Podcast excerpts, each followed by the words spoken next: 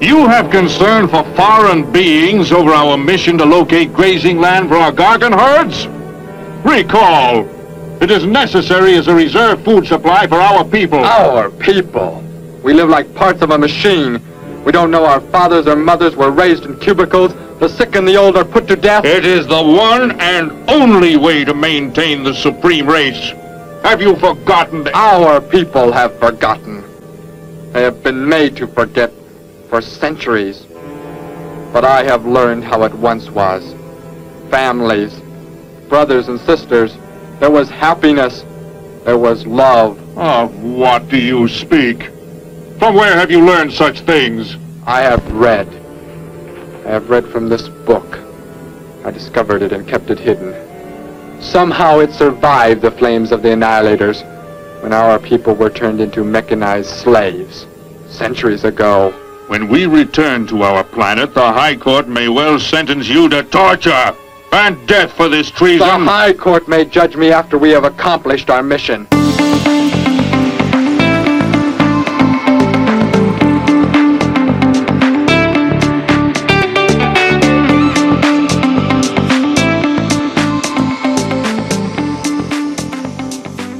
Hey, Armpit, in one of your podcasts, or maybe in your blog, or was it Twitter? Anyway, pain. Here's some thoughts.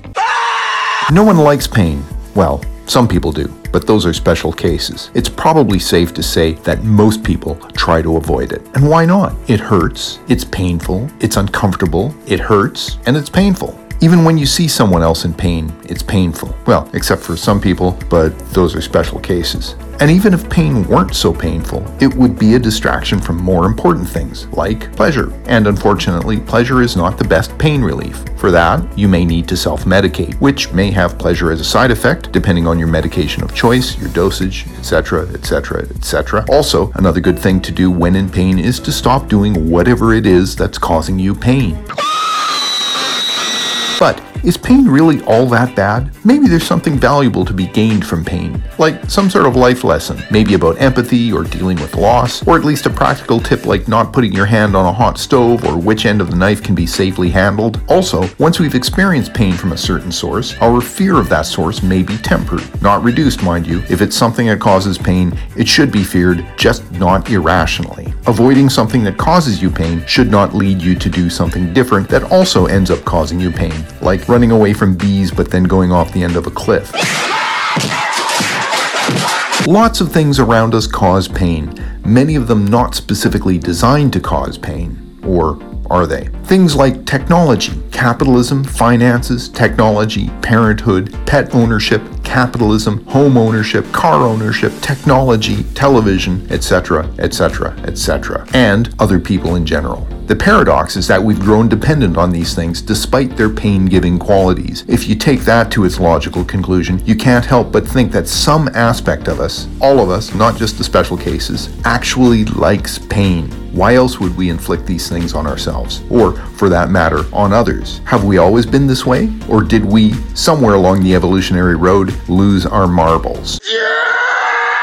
And it's not just things that we create in the external world that give us pain. Many of us are building and maintaining great palaces of pain inside our own heads. Thoughts of things that we want but can't get. Things that we have that we don't want. Fear, love, hate, love, distrust, jealousy, love, etc., etc., etc. And then we talk about our constant pain to anyone who will listen. But should anyone actually try to tell us something that could actually relieve the pain? Should they try to breach the pain palace as it were? The palace guards are right there to fend them off. Halt! Who goes there? What's the secret password? Deny us not our suffering.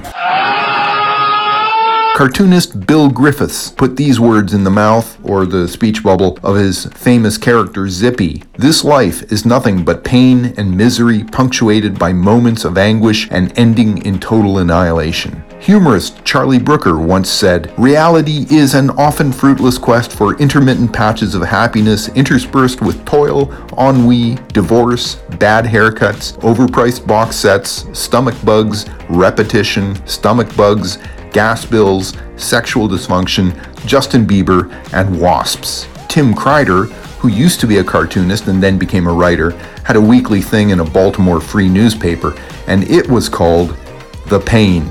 When will it end? When will the pain end? When we stop laughing, or breathing, whichever comes first, or second. That's probably enough, eh?